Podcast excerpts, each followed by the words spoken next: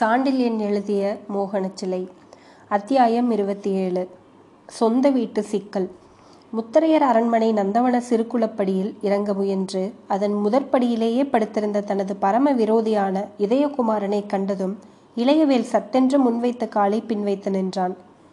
இதயகுமாரன் மிக நிம்மதியாக தனது சொந்த வீட்டில் உறங்குவது போல் உறங்கிக் கொண்டிருப்பதையும் பயங்கரமான எதிரிகள் மத்தியில் இருக்கிறோமே என்ற அச்சம் அவன் முகத்தில் சிறிதளவும் இல்லாததையும் ஓரளவு புன்முறுவல் கூட இதயகுமாரன் சுந்தரவதனத்தில் படந்து கிடந்ததையும் கண்ட இளையவேல் எதிரி மீது பொறாமையே கொண்டான். எப்படியும் விடியற்காலையில் காவலர் கண்டால் இவனை வெட்டி போடுவார்கள் என்று ஒரு வினாடி நினைத்த இளையவேல் இவனை எழுப்பி எச்சரித்தாள் என்ன? என்று நினைத்தான்.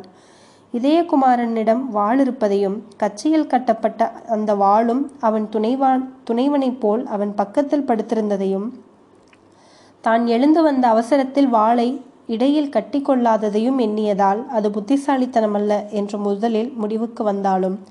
அந்த முடிவை மாற்றிக்கொண்டு இதயகுமாரா என்று மெதுவாக அழைத்தான்.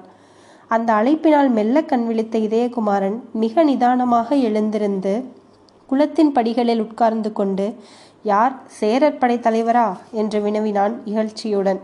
இந்த இகழ்ச்சியை இளையவேல் லட்சியம் செய்யவில்லை. இல்லை சேரர் படைத்தலைவனாயிருந்தவன் என்று திருத்தினான் இளையவேல். இப்பொழுது முத்தரையர் படைத்தலைவரா என்று இதயகுமாரன் வினவினான். ஆம் இளையவேலின் குரலில் வெறுப்பு இருந்தது. அடிக்கடி கட்சி மாறுகிறார் போல் இருக்கிறது. ஆம் இதயகுமாரன் விழிகளில் இளையவேலை நோக்கின வியப்புடன் இதை ஒப்புக்கொள்ள வெட்கமாயில்லை? என்று வினவினான். முதலில் ஏற்பட்ட வியப்பும் பிறகு உதயமான வெறுப்பும் கலந்த குரலில் எதற்கு வெட்கம்? என்று வினவிய இளையவேலின் குரலில் இகழ்ச்சி இருந்தது. கட்சி மாறியதற்கு இல்லை வெட்கமில்லை. ஏனோ இது நாட்டின் குணம். உனது குற்றத்தை நாட்டின் மீது போட பார்க்கிறாயா? நான் போடவில்லை நடப்பதை சொல்கிறேன். சோழர்களும் பாண்டியர்களும் மாறி மாறி பல்லவர்களிடம் சேருவதும் படைத்தலைவர்களாக பணிபுரிவதும் இயல்பாகிவிட்டது என்று சுட்டிக்காட்டிய இளையவேல் விஜயாலய தேவரும் அதற்கு விளக்கில்லை என்று கூறி நகைத்தான். இதயகுமாரன் இதற்கும் பதில் ஏதும் சொல்லவில்லை. உயர்வு தாழ்வுகள் அரசுகளில் சகஜம். அவர்கள் மாற்றத்தை கட்சி மாறுவதாக கூற முடியாது. ஆனால் உனக்கு அது புரியாது என்று சமாளித்த இதயகுமாரன் எதிரியின் இடையை நோக்கினான். நீ வாளை எடுத்து வரவில்லையா? என்று வினவினான். இல்லை நீ இங்கிருப்பாய் என்பது எனக்கு தெரியாது. வாளில்லாவிட்டால் என்ன? கைகள் இருக்கின்றன என்று கூறினான். கூறியதன்றி மேலங்கியை சுழற்றி ஒரு புறம் நான் சித்தமாயிருக்கிறேன் என்று தெரியப்படுத்தவும் செய்தான். குளப்படியில் உட்கார்ந்த நிலையில் எழுந்தான் இதயகுமாரன் மிக அமைதியாக. எழுந்து தனது பக்கத்தில் இருந்த நீளமான வாளை எடுத்து குளத்தின் படியில் வைத்தான். இளையவேல் செய்தது போலவே தனது அங்கியையும் கலற்றி நன்றாக மடித்து ஒரு புறமாக வைத்தான். படியிலிருந்து வெளிப்பட்டு சமத்தரைக்கு வந்தான். சமத்தரைக்கு அவன் வந்ததும் இரு எதிரிகளும் ஒருவரையொருவர் பல வினாடிகள் நோக்கி கொண்டு நின்றனர். அந்த சமயத்திலும் போரிட இஷ்டமில்லாமல் இங்கு எதற்காக வந்தாய்? என்று இளையவேல் வினவினான். உன்னை கொள்வதற்குத்தான் ஆனால் அது முடியாது. உன்னை கொள்வதில்லை என்று மாரவேலுக்கு உறுதி கூறியிருக்கிறேன். ஆனால் கண்ணழகியை தொட்ட உன் கைகளை முறிப்பதற்கும் பார்த்த கண்களை பிடுங்கி எறிவதற்கும் தடையில்லை என்று கூறிய இதயகுமாரன் சரி துவங்கு என்று சொன்னான். அதற்கு மேல் இளையவேல் காத்திருக்கவில்லை. தனது பெரிய பயங்கர உடலை கொண்டு எதிரியை மோதினான். தடித்த வடுத்த கைகளாலும் இதயகுமாரனை கட்டிப்பிடிக்க முயன்றான். சரேல் என்று இளையவேல் மோதியவுடன் ஒரு வினாடி நிலை குலைந்த இதயகுமாரன் வெகு வேகமாக தன்னை சமாளித்து கொண்டு எதிரியின் கை வளையத்திற்குள் நுழைந்தான். அவனை அப்படியே இறுக்கி நசுக்கிவிட தீர்மானித்த இளையவேல் தனது கைகளால் இதயகுமாரனின் உடலை வளைத்தான். ஏதோ இரண்டு இரும்பு தூண்கள் த தன்னை சுற்றுவது போன்ற அனுபவத்தை பெற்ற சோழ வா சோழ நாட்டு வாலிபன் அந்த கரங்களுக்குள் நன்றாகவே நுழைந்தான் மிக சுலபமாக எதிரி தன்னிடம் சிக்கிவிட்டதை உணர்ந்த இளையவேல் இவனுக்கு உயிரிடம் ஆசை போய்விட்டது என்று சொல்லிக்கொண்டு கைகளை இறுக்கினான். அந்த கைகளை இதயகுமாரன் தடுக்கவில்லை தனது கைகளால். கைகளுக்கு வேறுவள் அலுவலிருந்ததன் அலுவல் இருந்ததன் விளைவாக. இதயகுமாரனின் மெல்லிய கரங்கள் முஷ்டியாக பிடிக்கப்பட்டு வேகத்துடன் பாய்ந்த இளையவேலின் வயிற்றில் குத்தின. மற்போர்களில் பழகியவனான இதயகுமாரன் எதிரியின் வயிற்றில் இடம் தெரியாமல் குத்தவில்லை. உள்ளே இருந்த கல்லீரலை குறிவைத்து ஒரு குத்தும் சிறுகுடலை நோக்கி ஒரு குத்தும் குத்தவே இளையவேல் திடீரென்று அகன்றான் எதிரியை விட்டு. அதற்குள் எதிரியின் முஷ்டி மார்புக்கும் வயிற்றுக்கும் இடையே வலது புறத்தில் இருந்த இதய பீடத்தில் ஒரு முறை பாயவே நல்ல பருமனான இளையவேலின் உடல் வியர்த்தது மூச்சு திணறியது. இப்படி மூச்சு திணறியதாலும் நல்ல மற்போருக்கு பருமன் ஒன்றே பலமில்லை என்பதை புரிந்து கொண்டதாலும் இளையவேல் சற்று பின்னடைந்து நின்றான். அந்த சமயத்தில் எதிரி தனது அவல நிலையை பயன்படுத்தி கொள்ளாமல் வாளா நிற்பதைக் கண்டதால் சினத்தின் சிகரத்தை எட்டிய அந்த முத்தரைய குமாரன் சரையலென்று சோழவாலிபன் மீது பாய்ந்தான். அவன் பாய்வதை முன்கூட்டி எதிர்பார்த்த இதயகுமாரன் தனது பக்கவாட்டில் ஒதுக்கி தனது வலது காலால் எதிரி கால்களை மடக்கவே நிலத்தில் விழுந்தான் இளையவில் தடார் என்று விழுந்ததும் உருண்டான் இதயகுமாரனிடமிருந்து தப்ப. அந்த சமயத்தில் இதயகுமாரன் வேகமாக இளையவேலின் மீது பாய்ந்து அவன் மீது படுத்துக்கொண்டு அப்படியே இளையவேலை நிலத்தில் அழுத்தி தனது இரு கைகளாலும் அவன் கழுத்தை நிறைத்தான் அந்த சமயத்தில் மாரவேலுக்கு கொடுத்திருந்த சக்தியத்தை சத்தியத்தை மறந்தான் இளை இதயகுமாரன். வஞ்சியின் நந்தவனத்தில் கண்ணழகியின் நிலை அவள் கண்ணுக்கெதிரே எழுந்ததால் இளையவேலின் பெருங்கழுத்தை பிடித்து ஊட்டியையும் தெருகினான். இளையவேலின் கண்கள் அந்த இரும்பு பிடியில் பிதுங்கிவிடும் நிலைக்கு வந்தன. அதில் மெல்ல அச்சமும் உதயமாயிற்று. தனது அந்திம காலம் வந்துவிட்டதை உணர்ந்த இளையவேல் அப்பொழுதும் ஒரு தந்திரத்தில் இறங்கினான். மாறவேல் மாறவேல் என்று இருமுறை தனது பாட்டனின் பெயரை உச்சரித்தான். அதை கேட்டதும் இதயகுமாரன் கைகள் அகன்றன. ஏதோ விசையால் அகற்றப்பட்ட எந்திரம் போல. அடுத்த வினாடி இதயகுமாரன் என்று தள்ளப்பட்டான் இளையவேலின் பெரும் உடலால்.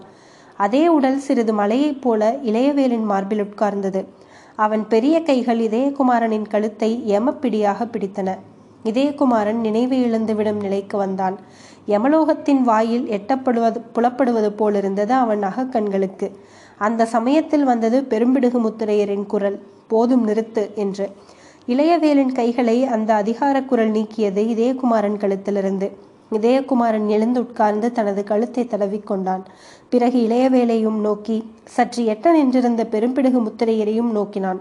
இளையவேலின் முகத்திற்கும் பெரும்பிடுகர் முகத்திற்கும் இருந்த ஒற்றுமை பெரும் அதிர்ச்சியை தந்தது இதயகுமாரனுக்கு மாரவேலின் கதையின் மர்மம் மெல்ல புரிந்தது சோழ நாட்டு வாலிபனுக்கு.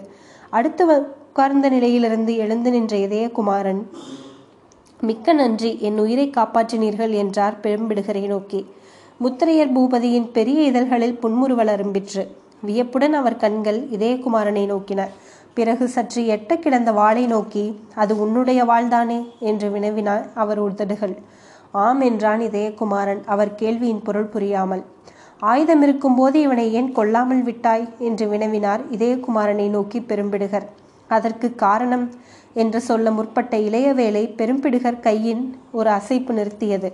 அவனே சொல்லட்டும் என்று அவர் சொன்னார். இளையவேலிடம் வாளில்லை என்று காரணம் சொன்னான் இதயகுமாரன். அதனால் மற்போரில் இறங்கினாய் என்று கேட்டார் பெரும்பிடுகர். ஆம் என்பதற்கு அறிகுறியாக தலையை அசைத்தான் இதயகுமாரன்.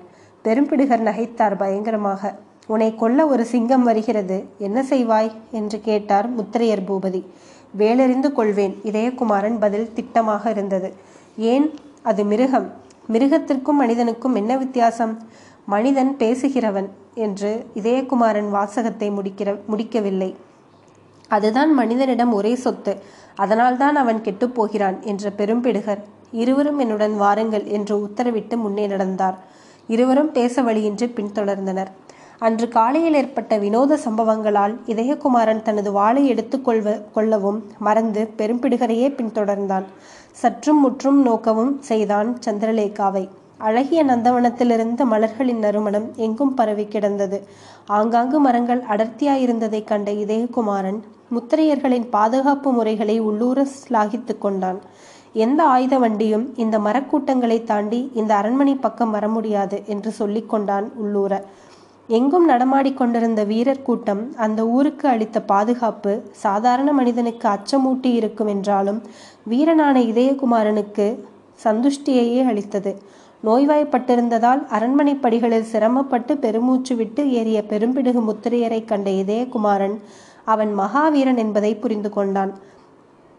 கொலை கொள்ளைகளில் ஈட ஈடுபடாதிருந்ததால் முத்திரையர் பெரும் அரசை தஞ்சையில் நிறுவியிருக்க முடியும் என்று தனக்குள் சொல்லிக் கொண்டான். இவர்களை முறியடிக்க முடியாது. அவர்களின் தர்ம அதர்மமே தவிர வீரத்தால் போரால் இவர்களை முறியடிக்க முடியாது என்றும் மனதிற்குள் முடிவு கட்டினான் இதயகுமாரன். இந்த நிலையில் பாட்டனுடன் பேரனும் முத்திரையர் மாளிகையின் படி படியின் உச்சிக்கு வந்த இதயகுமாரன் சுற்றும் முற்றும் நோக்கினான். அப்பொழுது சூரியோதய வேலை வந்துவிட்டதால் அரண்மனை பெரும் சதுக்கத்தில் அணிவகுப்புக்கு வீரர்கள் திரளாயிருந்தனர். அந்த பெரும் சதுக்கம் அரண்மனை எல்லாம் தமக்கு சொந்தமென்பதை எண்ணிய இதயகுமாரன் உள்ளே உரிமையின் வேகம் கொந்தளிக்க சட்டென்று திரும்பி மாளிகைக்குள்ளே நுழைந்தான். அங்கு பெரும்பிடுகர் தனது அறைக்கு வந்ததும் பணிப்பெண்ணை அழைத்து இவனுக்கு சகல சௌகரியங்களையும் செய்து கொடு. பிற்பகல் உணவின் போது சந்திக்கிறேன் என்று உத்தரவிட்டான். இளையவேலை மட்டும் தன்னுடன் நிறுத்தி கொண்டான். இதயகுமாரனுக்கு அந்த அரண்மனையில் ராஜோபசாரம் நடந்தது. அவன் வாவிக்கரையில் விட்டு வந்த அவன் வாளையும் உணவு நேரத்திற்கு முன்பு அவனிடம் சேர்ப்பித்தாள் பணிப்பெண். பிற்பகல் உணவு இருவர் அனைவருக்கும் பெரும்பிடுகர் அறையிலேயே பரிமாறப்பட்டது. உணவு அருந்திய சமயத்தில் உள்ளே நுழைந்த மாறன் பரமேஸ்வரன் இதயகுமாரனை ஒருமுறை உற்று பார்த்து இவனைத்தானே சொன்னீர்கள்? என்ற தந்தையை கேட்டான். ஆம் என்றார் பெரும்பிடுகர். மகனே தமிழகத்தின் சிறந்த வீரனை நமது எதிரியை பார் என்று மாறனிடம் சொன்னான். மாறன் ராட்சச விழிகள் வியப்பால் மலர்ந்தன. சிறந்த வீரனா நமது இளையவேலை விடவா? என்று வினவினான் மாறன் இதயகுமாரனையும் தனது மகனையும் மாறி மாறி நோக்கி. பெரும்பிடுகர் உணவு தட்டிலிருந்த சாதத்தை ஒரு பிடி கையில் எடுத்துக்கொண்டார் வாயில் போடும் முன்பு இளைய முத்திரையனை கொல்ல இருந்தான் சற்று முன்பு என்று சர்வசாதாரணமாக அறிவித்துவிட்டு சாதத்தின் பெரும் உருண்டையை வாயில் திணித்து கொண்டார். மாறன் கண்கள் வியப்புடன் நோக்கின இதயகுமாரனை. பிறகு தந்தையை நோக்கி அப்படியானால் இவன் ஏன் உயிரோடு இருக்கிறான்? என்று வினவினான். வீரனாகையால் என்றார் பிடுகர். இவன் வீரத்தை மெச்சுகிறீர்கள் என்று சினத்துடன் கேட்டான் மாறன். ஆம் அது வீரனின் குணம் என்று தம்மைத்தானே சிலாகித்து கொண்டார் பெரும்பிடுகர். இவன் எப்படி இந்த ஊருக்குள் நுழைந்தான்? மாறனின் கேள்வி உக்கிரமாயிருந்தது. தெரியாது. ஏன் வந்தான்? சொந்த ஊரை பார்க்க. சொந்த ஊரா? மாறன் முகத்தில் உக்கிரம் மறைந்து விவரிக்க முடியாத வியப்பு படர்ந்தது. ஆம் ஒரு காலத்தில் சந்திரலேகா இவன் தந்தைக்கு சொந்தம். யார் தெரியுமா இவன் தந்தை? என்று கேட்டார் பெரும்பிடுகர் மகனை நோக்கி. மாறன் தந்தையை நோக்கினான் குழப்பத்துடன் உங்களுக்குத்தான் சகலமும் தெரியுமே சொல்வதுதானே? என்று கூறினான். நீ கொன்றதாக சொன்னாயே விஜயாலயன் படைத்தலைவன் என்ற பெரும்பிடுகர் மெல்ல நகைத்தார். அவனுக்கு இவன் மாறன் வினவினான் சங்கடத்துடன் மகன் என்ற முத்திரையர் பூபதி. உன்னை கொல்ல வந்திருக்கிறான் பழிவாங்க வந்திருக்கிறான் என்று சொல்வது பொருந்தும் என்று கூறி பெரிதாக நகைத்தார் கட்டிடம் அதிரும்படியாக பெரும்பிடுகர் விவரத்தை கேட்ட மற்ற மூவர் நிலையிலும் மூன்று விதமாயிருந்தது. யாரை அழிக்கவும் அஞ்சாத தனது தந்தைக்கு வியாதியால் மூளை பாதிக்கப்பட்டிருக்க வேண்டும் என்ற மாறன் நினைத்தான். இளையவேலுக்கு எல்லாமே புரியா புதிதாயிருந்ததால் பிரம்மையடைந்து உட்கார்ந்திருந்தான். இத்தனையும் அறிந்து தன்னை எதற்காக கொல்லாமல் விட்டிருக்கிறார் முத்திரையர் தலைவர் என்று எண்ணி பெரும்பிடுகரின் புத்தியில் உலாவும் திட்டத்தை அவிழ்க்க முயன்று முடியாததால் எது நடந்தாலும் நடக்கட்டும் என்று உணவை சுவைத்து சாப்பிட முற்பட்டான் இதயகுமாரன்.